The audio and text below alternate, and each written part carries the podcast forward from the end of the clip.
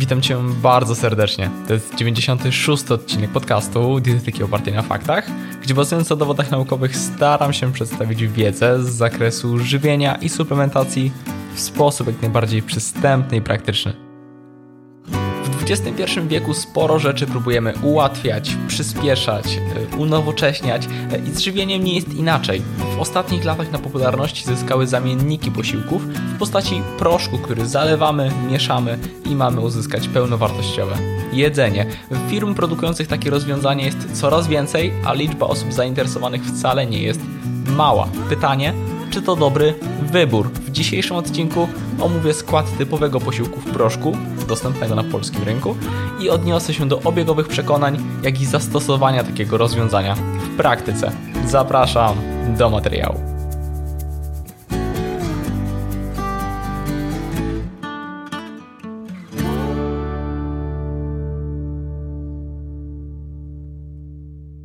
Mam wrażenie, że sporo osób słyszało o takim rozwiązaniu, na polskim rynku wydaje mi się, że dużą popularnością cieszy się Huel, ale firm jest oczywiście więcej, na przykład Supersonic, Repeat. Generalnie wyborów przybywa.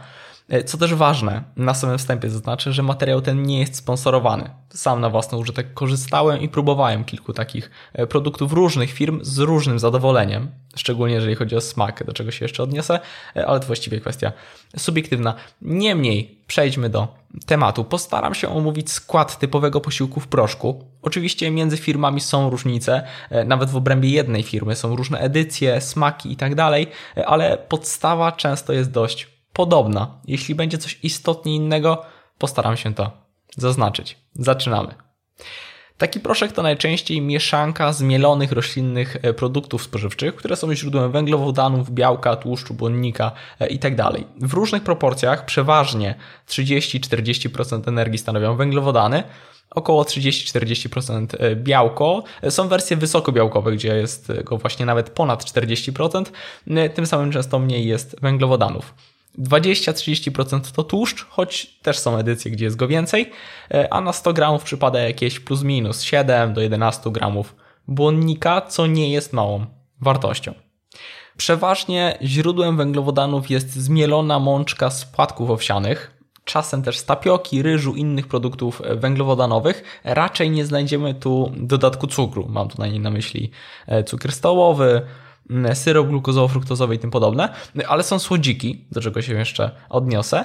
Czasem występuje maltodekstryna produkowana ze skrobi, która wchłania się szybko i szybko podnosi poziom cukru we krwi, co z perspektywy typowego posiłku no nie jest zaletą.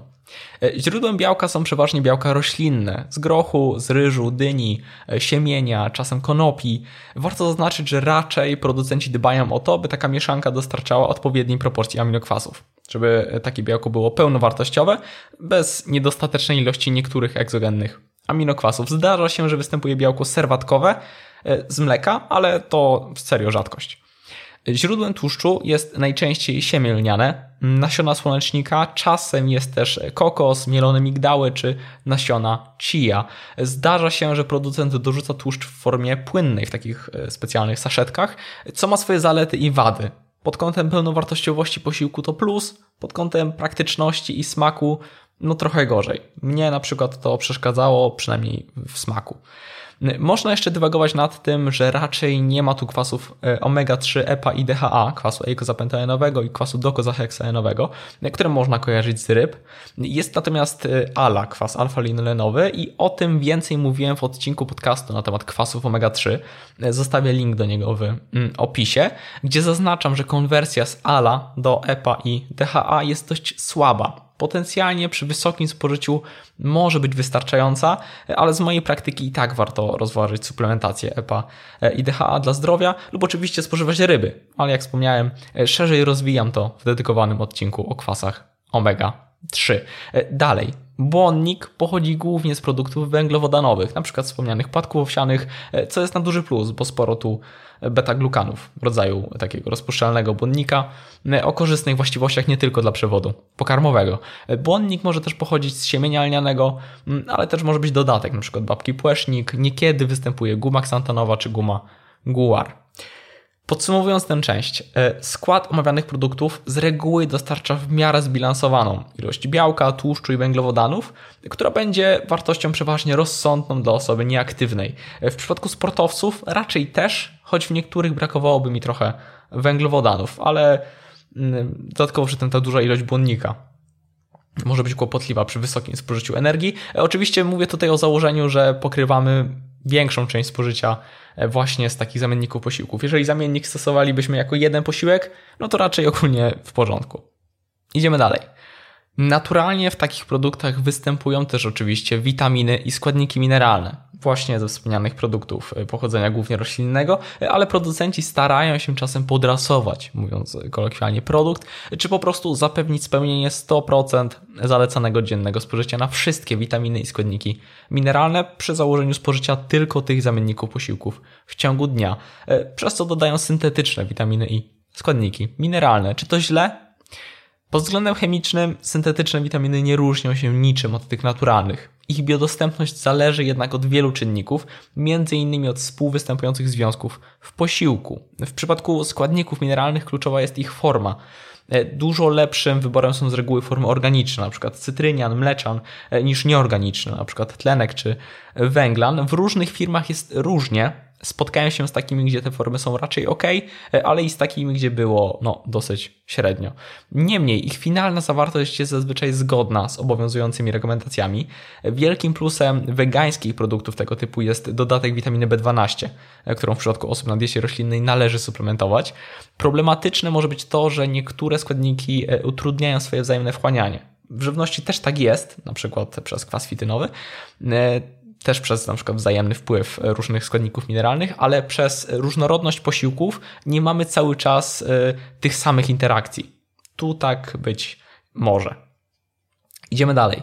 Składniki aktywne, y, różne fitozwiązki, czyli takie substancje pochodzenia roślinnego, które nie są niezbędne, ale mogą przynosić korzyści dla zdrowia. Chodzi m.in. o szereg antyoksydantów. Po pierwsze, niektóre z nich występują ponownie, naturalnie w e, składnikach takich produktów, a po drugie, czasem są dodawane w pewnym sensie osobno. Spotkają się z dodatkiem małych ilości e, substancji bogatych w jakieś związki, na przykład konkretne drożdże, glony, ekstrakty, chociażby z zielonej herbaty, z kurkumy, e, kombucha, kombucha w proszku akurat w tym przypadku i tak dalej. Mm, ale finalnie nie ma tego dużo, a same te dodatki przeważnie nie są czymś szczególnie istotnym i to w sumie jest dla mnie największy problem w kontekście stosowania takich zamienników w dużych ilościach i długotrwale. Bo jedzenie to nie tylko kalorie, białko, węglowodany, tłuszcze, witaminy, składniki mineralne. Jedzenie to szereg fitozwiązków, polifenoli e, i to najrozmaitszych polifenoli, alkaloidów, karotenoidów i wiele, wiele więcej. Związków, między innymi o charakterze antyoksydacyjnym, jest tysiące. Stąd różnorodność w jadłospisie jest dość istotna, też pod kątem różnych frakcji błonnika chociażby.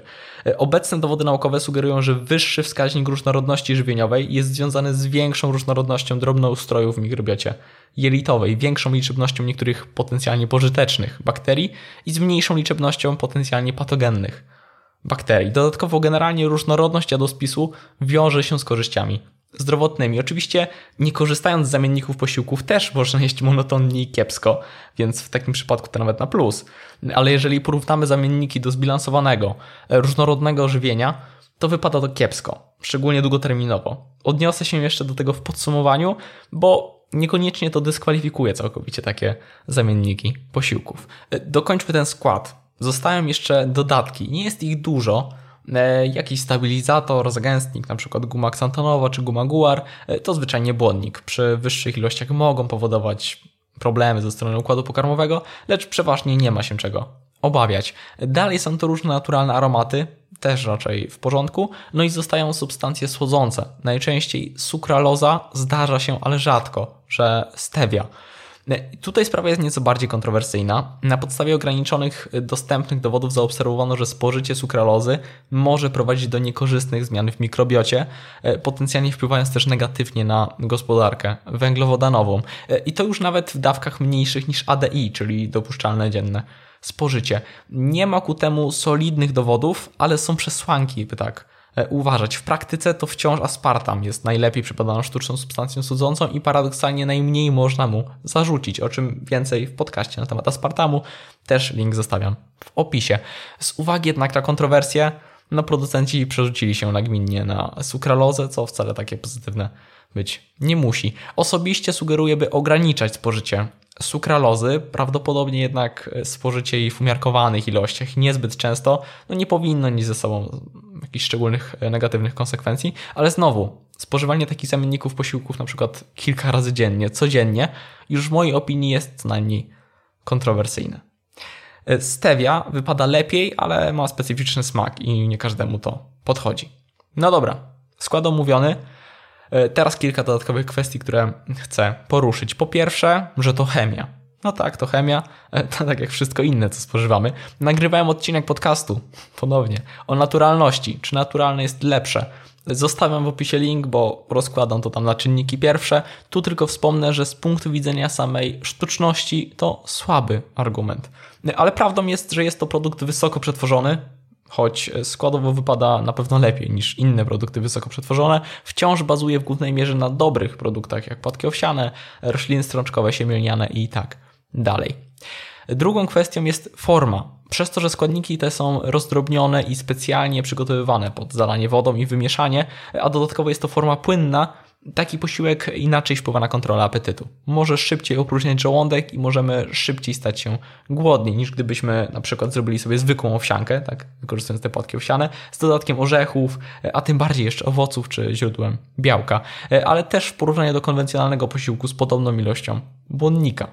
Jeśli więc ktoś spożywa je często, a tym bardziej kilka razy dziennie, może wiązać się to z wyższą chęcią jedzenia. E, może być tak, że po samym posiłku będziemy zadowoleni, ale szybciej zaczniemy czuć głód. Kolejna kwestia wygoda.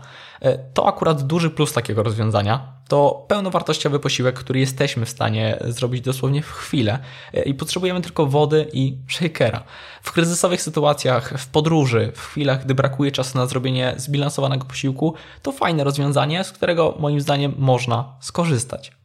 Ale dochodzi następny aspekt smak. I przyznam szczerze, że częściej mi to nie smakowało niż smakowało. E, może powiem tak, że pierwszy łyk praktycznie każdego nie był zły. Czasem lepszy, czasem gorszy, ale ta monotonność wypijania e, całości sprawiała, że czasem ostatni łyk był już wręcz niesmaczny i mdły. E, zdarzało się też tak, że te płatki owsiane pęcznieją, to staje się coraz gęstsze i wymaga dłuższego trzymania w buzi i mnie to osobiście nie pasowało. Bardziej widziałbym to jako bazę z innymi produktami, owocami, orzechami, masłem orzechowym, jakimś jogurtem i tak dalej. Po prostu zbyt monotonny smak przez to w sumie cały posiłek, tak?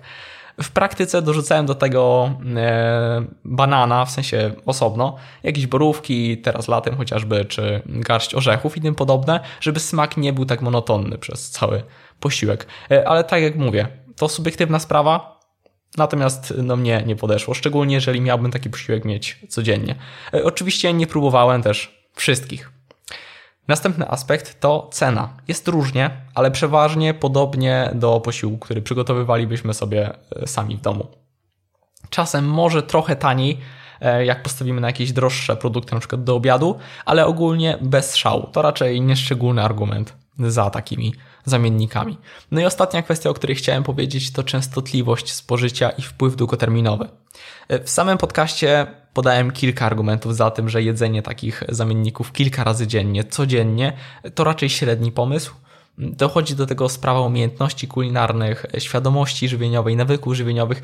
Zupełnie tego się wówczas nie uczymy. Nie mówię, że każdy musi umieć super gotować i wiedzieć, co jest wartościowym elementem diety, co jest źródłem białka i tak dalej, ale to się po prostu czasem przydaje, jednym bardziej, jednym mniej. Ale na przykład w sytuacji, gdy ktoś chce schudnąć, i sięga po takie zamienniki właśnie w celu odchudzania, to kiepski plan, bo szczególnie jeżeli zamierza e, zrezygnować z takich zamienników, jeśli uda mu się zrealizować cel. Jeżeli faktycznie do tego by doszło, to efekt JO jest bardzo prawdopodobny, bo taka osoba nic się o żywieniu, e, o żywności, o relacjach z jedzeniem nie nauczyła. Ale krótkoterminowo i okresowo to może być dobre rozwiązanie. Jak wspomniałem, to jednak mimo wszystko dość dobry skład i bardzo duża wygoda, na przykład y, w razie nagłego wyjazdu, y, w kryzysowych sytuacjach i tak dalej, uważam to za ciekawy produkt, który może się wówczas sprawdzić. Y, choć oczywiście nie jest konieczny, tak? Można skoczyć do osiedlowego sklepu, na przykład po grahamkę, jogurt, owoc czy orzechy i super szybki, zdrowy posiłek w takich sytuacjach też da się stworzyć. Osobiście wolę tę drugą opcję, ale ta pierwsza to też moim zdaniem dobre rozwiązanie. Ewentualnie można rozważyć omawiane produkty jako dodatek do jadłospisu, przykładowo jako posiłek w pracy. Jeżeli komuś nie znudzi się smak, nie staje się szybko głodny, a rozwiązanie mu pasuje, to nie próbowałbym na siłę namawiać zrób owsiankę w domu i wejść do pracy. Oczywiście są argumenty za tym, że to jednak lepsza opcja, ale wciąż taki zamiennik posiłku to i tak e, wypada wypada dobrze. E, do niego zresztą też można dorzucić właśnie na przykład jakiś owoc. E, jeżeli ktoś w praktyce cały czas sięga po drożdżówki, batoniki, ciasteczka w tej pracy, bo mam problem ze zrobieniem czegoś sensownego, mm, to, to może być e, jakaś ciekawa opcja. Podsumowując, jest kilka problemów z takimi zamiennikami posiłków, ale nie wypada to źle i przez swoją wygodę może sprawdzić się jako dodatek czy jako rozwiązanie w kryzysowych sytuacjach aspektem indywidualnym jest smak i wpływ na odczuwanie sytości. Niektórzy mogą się stać dość szybko głodni. Mam nadzieję, że ten odcinek okazał się wartościowy. To już tyle ode mnie. Do zobaczenia, do usłyszenia już niebawem. Hej!